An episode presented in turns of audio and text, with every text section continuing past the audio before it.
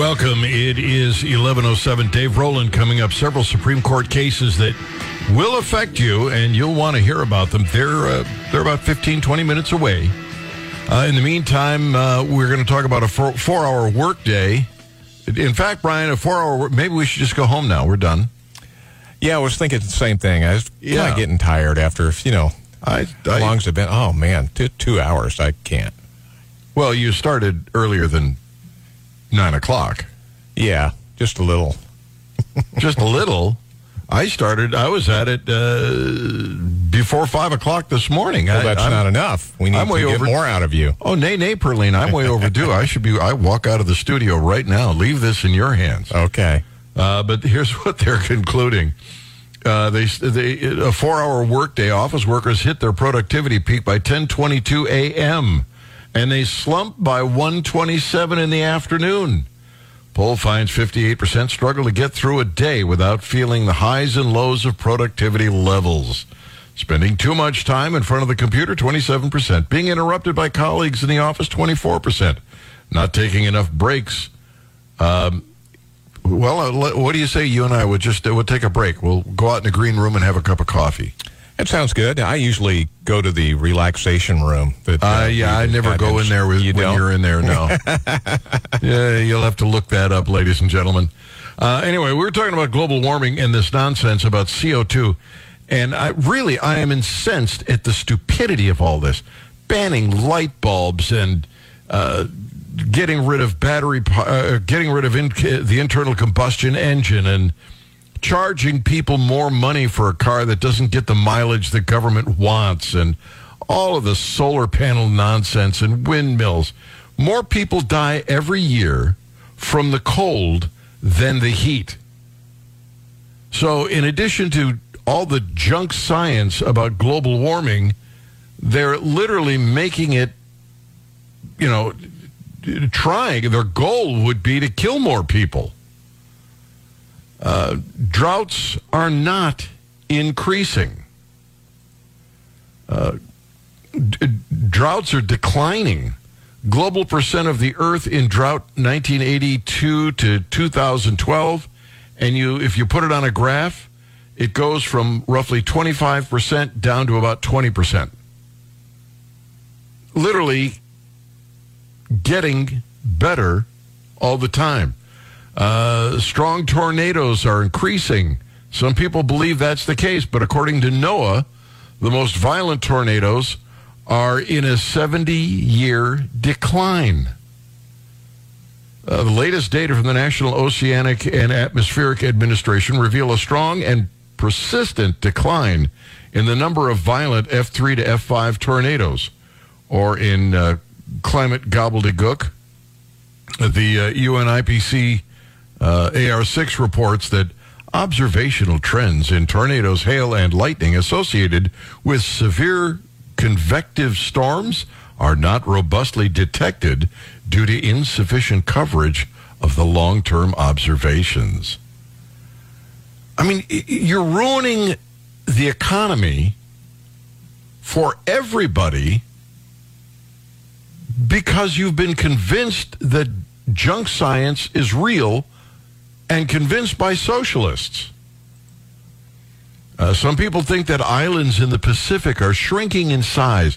The water is coming up and swallowing the islands. Coral islands in the Pacific Ocean have been found to actually be growing, not shrinking or sinking. Um, the coral reef islands uh, can accrete vertically in response to sea level rise. Uh, it, it just isn't true. The lies these people have been telling you, liberals, about global warming are simply not true. I, I, I don't know what it takes to get people to to wake up to this. Oh well. You know, I was planning a summer vacation to Pensacola. Oh, don't go there. That, Don't that is go. on Yeah. hold, yeah. Well, Because, uh, yeah. I don't know if you're aware of this or not. You're talking like global warming isn't happening, but it is. Oh, prove it. Well, Who the, says? the oceans are boiling. Who says? We're going to bring these emissions down? And, and just to put the science in a, a slightly different context, people are familiar with that thin blue line that the uh, astronauts bring back in their pictures from space. That's the that's the part of the atmosphere that has oxygen, the troposphere, uh, and it's only five to seven kilometers thick. That's what we're using as an open sewer. If you could drive a car straight up in the air at interstate highway speeds, you'd get to the top of that blue line in five minutes and all the greenhouse gas pollution would be below you. We're still putting 162 million tons into it every single day, and the accumulated amount is now trapping as much extra heat as would be released by 600,000 Hiroshima-class atomic bombs exploding every single day on the Earth. That's what's boiling the oceans, creating these atmospheric rivers and the rain bombs, and sucking the moisture out of the land and creating the droughts and melting the ice and raising the sea level and causing these waves of climate refugees predicted to reach 1 billion in this century. Look at the xenophobia and political authoritarian trends that have come from just a few million refugees. What about a billion? We would lose our capacity for self-governance on this world. We have to act. So in answer to your question, I would say we have to have a sense of urgency much greater than we have yet had and we need have had and we need to make some changes Wow. Uh, now, yeah. Now, you know what? Are you convinced now? Yeah, stay away from the coast. Yeah. Um, I I had no idea that it was that bad. I, you know, I I lived uh, in, on the outer banks of North Carolina for for a couple of years, and I don't remember seeing the ocean actually boiling. You just haven't been paying attention. Hmm you were, you know, paying attention to the guys in the speedos while you should have been looking well, at the trying ocean. to avoid you. That's that's what I was doing. Yeah, yeah. You want to make sure you don't uh, uh, you don't uh, get in front of Brian in a speedo. Uh, let me. Uh, it, it, it, it's just it's it's irritating to me because it's it's destroying the economy. And it's making it tough for the poor people to, to keep their homes at a comfortable temperature or to travel uh, and and uh, it's just, I mean, you can't even buy a light bulb that they don't have their damn fingers in it, and it's all junk science. CO2 is good for the environment. You want leafy green trees and plants to grow? CO2 is it. And it's been at much higher levels in the past. We need, we need perhaps to get our local climate czar to call in. Uh, let me go to the phones, though. Kim is on the line. Kim, welcome. Uh, how are you? I'm good, Gary. How are you? I've got one question. Yeah. If the oceans are rising, why did the Obamas just build a multi-million dollar home on that on in Hawaii? Yeah, the they're, they're, all doing that. They're all doing you know, that. It's a bunch of hypocrites. It's a load of horse manure. It really is. Kim, thanks for yep. the call, buddy. Appreciate it. Glad to have you on the Gary Nolan Show. Yeah, Tony Lupo. We should do we should do a program dealing with global warming. We should try to find someone who you know believes it, teaches it in school, and uh, some other experts, and have a debate. We ought to exchange information and data Maybe we should do that uh, sometime the next week or two. All right, we're up against the clock.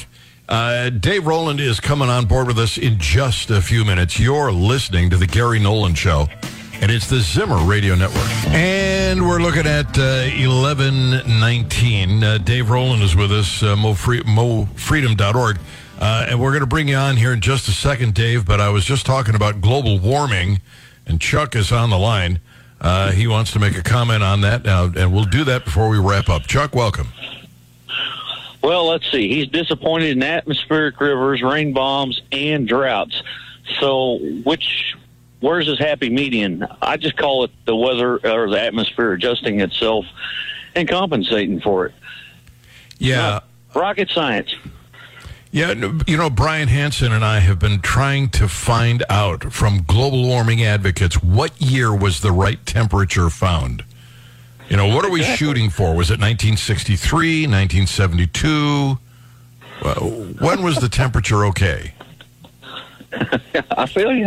All right. Chuck, thank you for the call. Glad to have you on the Gary Nolan Show. All right, Dave Roland is with us, mofreedom.org. Uh, yesterday, the Freedom Center was back in court. What was going on, Dave? Well, Gary, this is uh, the latest step in our seemingly unending battle against the Cole County Prosecuting Attorney's Office. Listeners may remember that uh, several years ago, eight years ago to be precise, uh, our client, Aaron Malin, submitted a records request to the Cole County Prosecu- Prosecuting Attorney's Office, and um, the response he got was, I believe every record in my office is off limits. That's what former Cole County prosecutor Mark Richardson said. He said, I'm not going to look for any records because I think everything in my office is off limits. He was wrong. And importantly, he knew he was wrong. This is a guy who had taught courses uh, to public officials on how to properly respond to sunshine law requests. He knew better. And in 2017, the Cole County Circuit Court agreed. He knew better. Purposeful violation. Uh, they awarded our client what at the time was the largest civil penalty in state history for a sunshine law violation. And they issued a very clear order that says, all right, the prosecuting attorney's office has to search for and produce all of the records that are responsive to Mr. Malin's request. Seems like a pretty clear cut victory, right? Yeah. Not so much. Oh. So so we go up we go up to the Court of Appeals, they appeal, and we win at the Court of Appeals. And the Court of Appeals specifies they send it back down and they say, okay, you've got to enforce this judgment.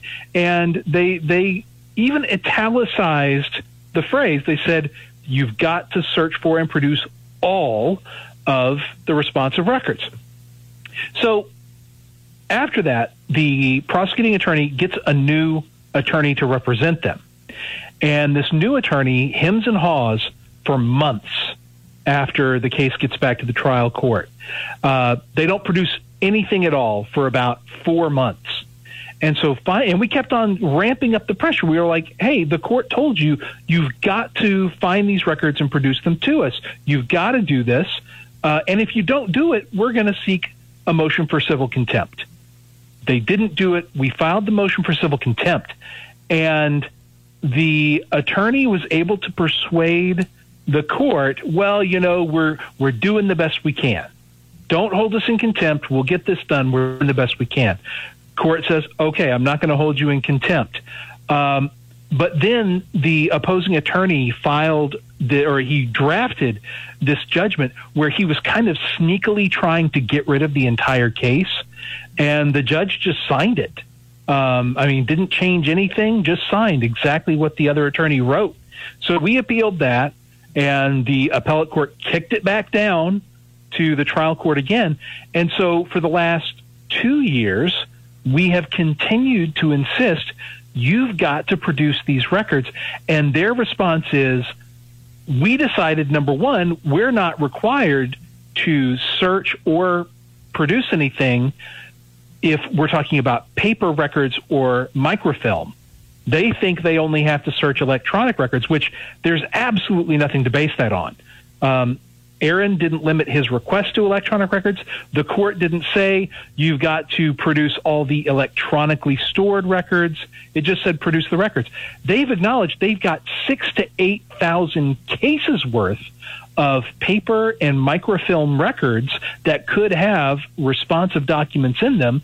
They just refuse to search for them because they want Aaron to pay for it. Now keep in mind, the court didn't say produce these records if Aaron Malin agrees to pay for it, if he's got the funds to pay for it. They just said your job is to produce the records.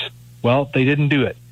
We tried to get the Cole County Court to uh, enforce this judgment. They decided they weren't going to do it. They said, "Yep, we we think that they've done enough."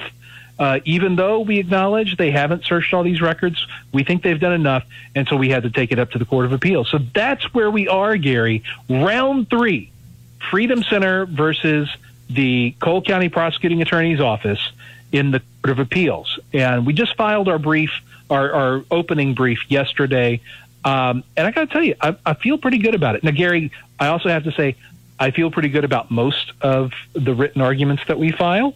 Um, I probably wouldn't be filing them if I didn't feel good about them. But this one, I feel especially good about. So we'll see what they have to say in response, probably in about 30 days. Can I Um, ask and- what Mr. Malin is actually looking for? What is the topic? He wants communications between the prosecuting attorney's office and the Mustang Drug Task Force. Um, so Mustang is one of these multi-jurisdictional task forces, um, you know, that used to operate in obscurity. Uh, thanks to Mr. Malin's lawsuits, we filed a half dozen lawsuits on his behalf, and we have now established that there's no more obscurity for these task forces. They are subject to transparency and accountability. They have to turn over public records when they're asked for them. But Aaron um, asked for communications between Mustang and the prosecuting attorney's office. That's what they've been trying to hide for eight years now. That's what But why? What is what the want to benefit? produce. What is the benefit to the prosecutor's office in hiding this? That is an extremely good question, Gary, and we don't know. And part of the problem is, you know, when when they refuse even to search for the records, we don't know how many records they might be holding back. We clearly can't know what's actually in them. Um, so I have no idea what their actual incentives are. It could be they've just decided that it's more trouble than they feel like it's worth to actually go and search these. By the way, uh, the former prosecutor Mark Richardson, we deposed him uh, with alongside our friends at the ACLU of Missouri. We worked together on this case at the outset. Um, we deposed Mr. Richardson, and he said, "You know, if a court orders me to go through and search these paper records by hand, I'll do it, but I'm not going to do it willingly." And that, and then of course the court said, "Okay, we are now commanding you. We're ordering you to conduct this search," and they still don't want to do it years later. Um, it's it's just a baffling situation. I don't know Is- why Is this the uh, the. Uh, is it, I'm trying to figure out, it, and, and I guess we'll not know until the uh, re, the papers are, are finally turned over.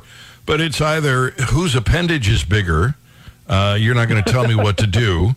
Or it's the, financial uh, aspect of this is just overwhelming. I'm not paying somebody tax dollars to do this. Or it's we did something we shouldn't have done, and we're we're going to try and do our best to keep it hidden.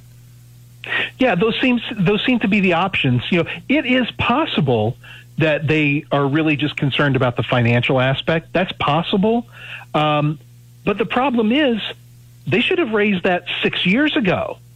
They didn't, and so now they're going to have to. I believe they're going to have to do this search one way or another. It's just a question of whether they do it now or whether they do it later after having paid not only their own attorney uh, scads of money to fight this case to the bitter end, but they'll also end up, in all likelihood, paying us scads of money for forcing us to litigate this for so many years.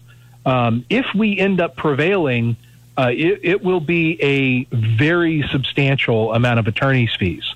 Um, and so I just I don't see any actual financial upside to fighting this, especially when I believe their case is as weak as it is. Only time will tell, but I'm looking forward to hearing the end of this. I really am. I, it, this is just irritating. All right.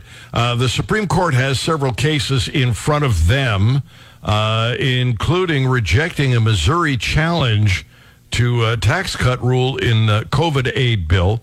Uh, they're waiting. Uh, the courts uh, uh, got to decide or hear a case challenging state law empowering government to seize the entire value of a house. Somebody didn't pay the real estate rent to the county. Uh, the county sees the property, s- sells the property, uh, and then keeps all of the profit. If if if I've got this right, uh, instead of just right. giving the balance back to the to the homeowner, they just kept it. That's all coming up the next half hour on the Gary Nolan Show with Dave Roland, MoFreedom.org.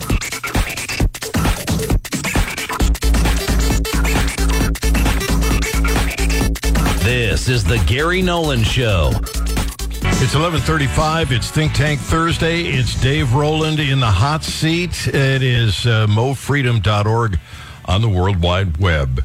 Supreme Court decides to hear a case challenging state law empowering government to seize the entire value of a home to pay a much smaller property tax debt.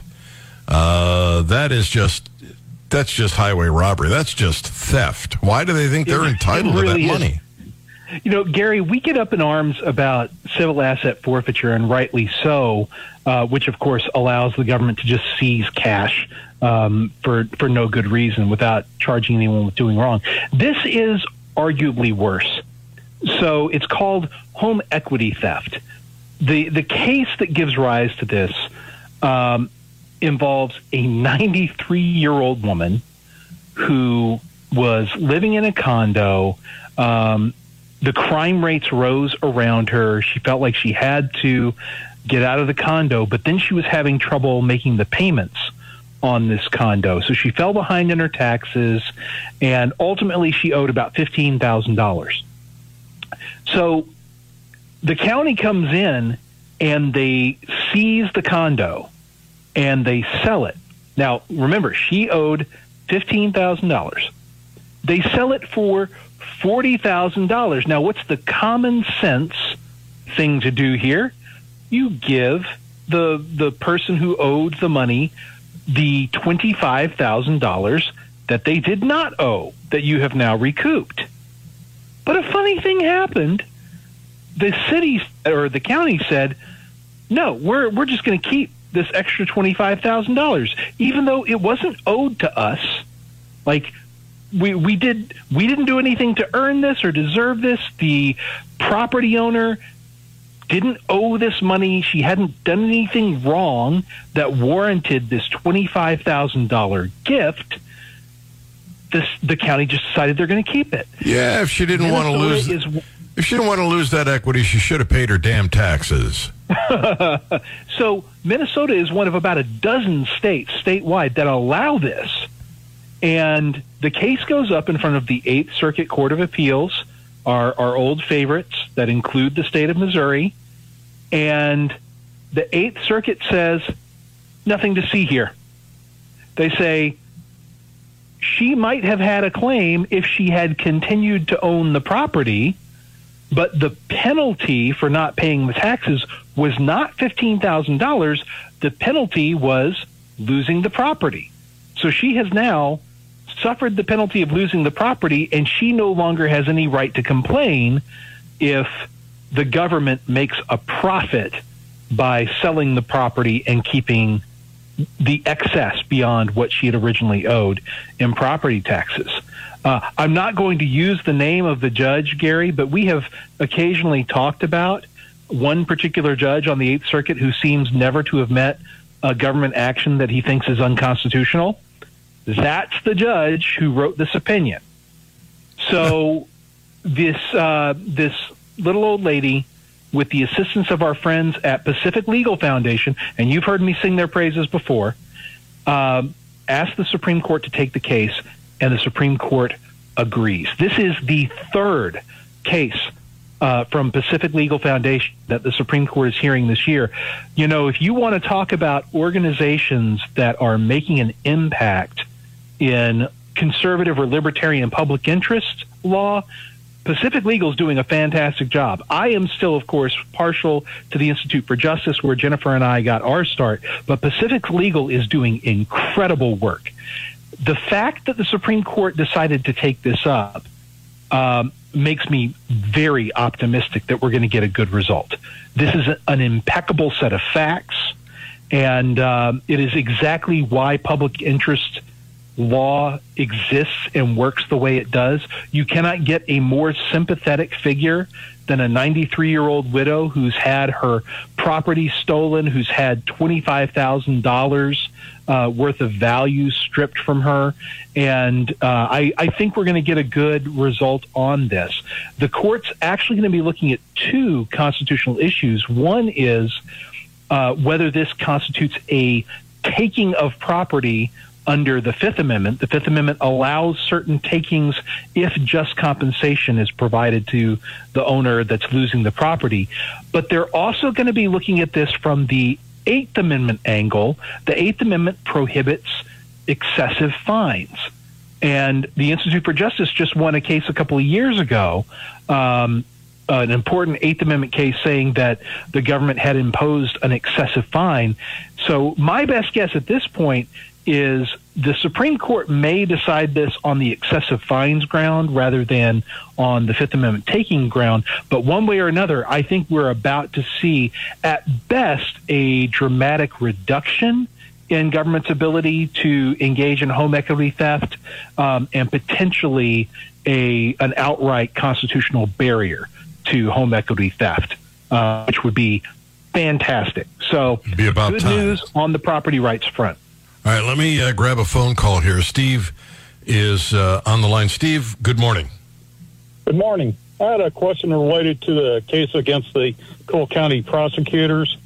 And what I'm wondering in my non legal background or anything is can either or both of those county prosecutors be held personally liable for a failure to basically search for the records?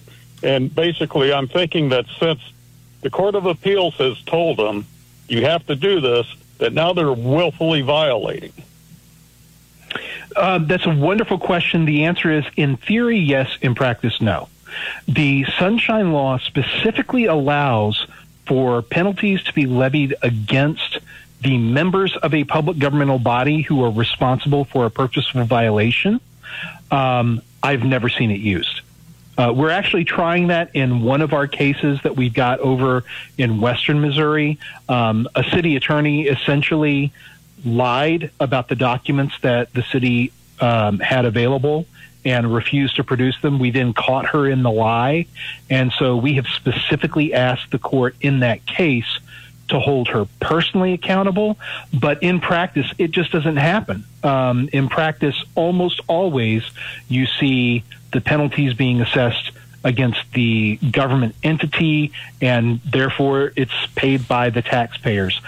That's one change I'd love to see in the Sunshine Law. I would love to see a change so that if there's a purposeful violation, they have to identify who is responsible, and that person has to bear at least a percentage of the penalty that's imposed. I, I think it would be difficult to sell politically to have them bear the full financial burden, although that'd be great too. But but if they even had to pay ten percent of the financial penalty, all of a sudden these government officials have actual skin in the game. They're no longer playing with other people's money. Um, they have to consider self-preservation, and that's the element that is missing in so many of the decisions that get made when it comes to um, government rule breakers, people who violate the law, who violate the Constitution. They do so because they know that they're practically immune from any personal consequences. Um, if we allow there to be personal consequences, I think it's reasonable to expect that you would have fewer violations in the first place. But that's just me. Okay, Steve? Yes, I think I agree with you, Dave, and I wish that would be put into all sorts of laws on all levels of government. Agreed. Agreed. You're Oh, a scholar yeah. and a gentleman. All right. Thank you. Bye. Thank you, Steve. Glad to have you on the Gary Nolan Show. All right, listen, I don't want to get interrupted in the middle of the next uh, story, but it is um, the Supreme Court uh, waiting game uh, for the first opinion. Uh, apparently, it's setting a record. Uh, we want to get to that in just a few with Dave Roland, mofreedom.org. It's Think Tank Thursday, and Dave Roland is with us, mofreedom.org. Uh, and we got uh, a couple more stories. We're going to try and squeeze them all in in the uh, closing uh, 10 or 15, 10 or 12 minutes or whatever is left. Dave, welcome back. Uh, what's going on with the Supreme Court? Why are they so slow? You know, it's a wonderful question, Gary. No one knows. Um, there have been weird things going on at the Supreme Court for the last several years. Um, if you look a hundred years ago, the Supreme Court would routinely take more than 120 cases in a given year. Um, it was a very productive court. Now, sometimes that was not a good thing, but um, at least they were doing things, right? Yeah. And over the last few years, they have taken fewer and fewer cases each year. Last year, I believe the final count was 57, which was the lowest number of cases they've considered in in living memory. Um, but something else has happened this year. Not only has the court taken a low number of cases, they haven't issued any opinions. So ordinarily, um, they issue at least one opinion by the end of November. The term starts in October. The first Monday in October is when they start hearing cases. And almost every year, uh, they issue at least one opinion in November. But what we're talking about now is it's been nearly four months since they started the term, and they haven't handed down anything. We're getting in the area of almost doubling uh, the previous record for the length of time for the Supreme Court to hand down its first opinion of the term. I think the previous record was 64 days from the beginning of the term. We're over 100 now. Could this be an anomaly? Could this be an anomaly because they're trying to figure out who leaked? You know, that could be part of it. I, I don't tend to think so, but possibly um, for listeners who, who don't recall, last year there was a, a, a thunderous um, uh, event in that somebody behind the Supreme Court's walls leaked a, a, a draft opinion in the abortion case. It was not entirely unprecedented, but but pretty unusual, um, especially for a case that with that profound of an impact. Um, and uh, so maybe they're spending so much time trying to figure out where that leak had happened that it's delaying the process. I don't think so, though. Um, some of the speculation has been that the Supreme Court has been taking uh, an unusual number of what they call blockbuster cases, cases that seem poised to make a really big splash um, from a constitutional perspective. And those cases can be more contentious, especially when you have um, the kind of an ideological divide on the court that you currently have. So usually those cases will take longer to decide because um, each side wants to get their arguments distilled as perfectly as they can. And also, we've talked about occasionally, Gary, how they they tend to want to push the most important, the most impactful decisions until the very last possible day that they can release it. So basically, they they toss it like a, a keg of dynamite and then get out of town for the summer. um, you know, and and you can't do that when some of these cases have been heard in October. Um, you you pretty much need to start handing those cases down before we get to June. But but thus far they haven't been doing that, and so um, you know it may be that they're actually legitimately still trying to hammer out these opinions. It may be that they've just decided to sit on some of them for a while longer, uh, which the court claims it does not do. The court claims that it, it is not strategic in the dates that it releases opinions. They say they just release them whenever they're ready. A lot of people are skeptical about that. Um, but who knows? Maybe next week, maybe next week we'll get our first Supreme Court opinion of the term. Fingers crossed. Well, in the 1930s, uh, the Supreme Court was busy rendering decisions all over the place with Roosevelt in the White House.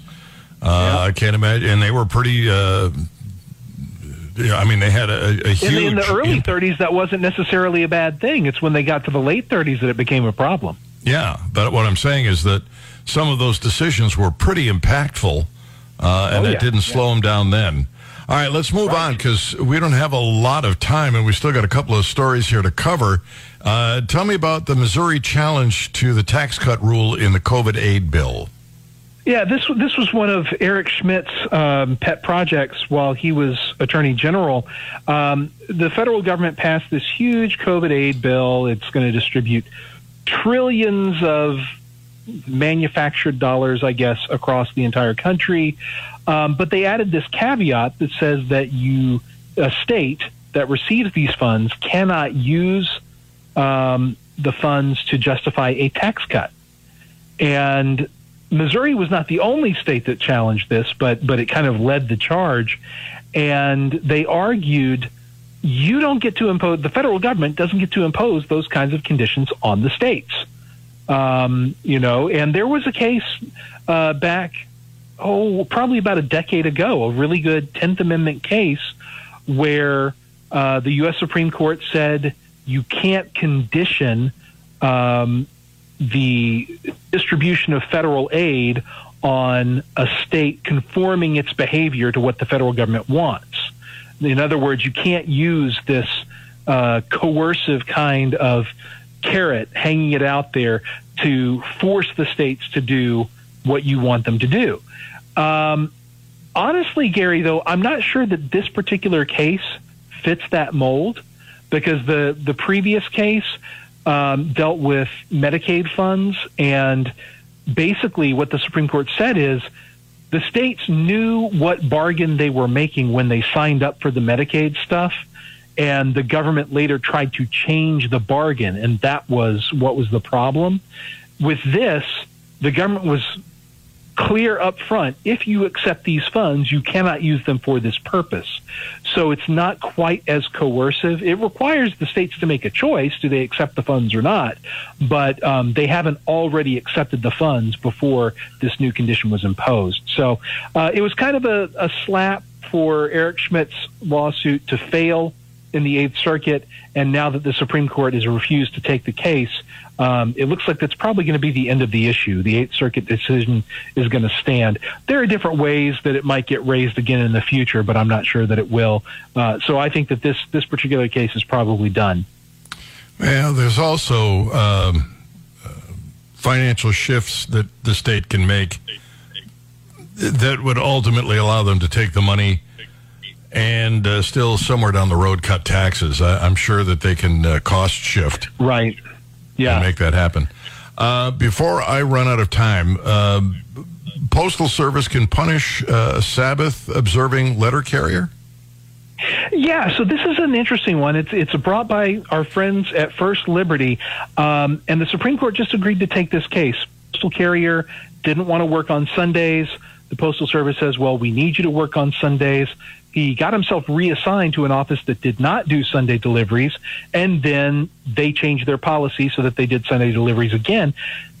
He didn't want to do Sundays, and so he quit his job, and he's claiming that it was because they did not provide a religious accommodation.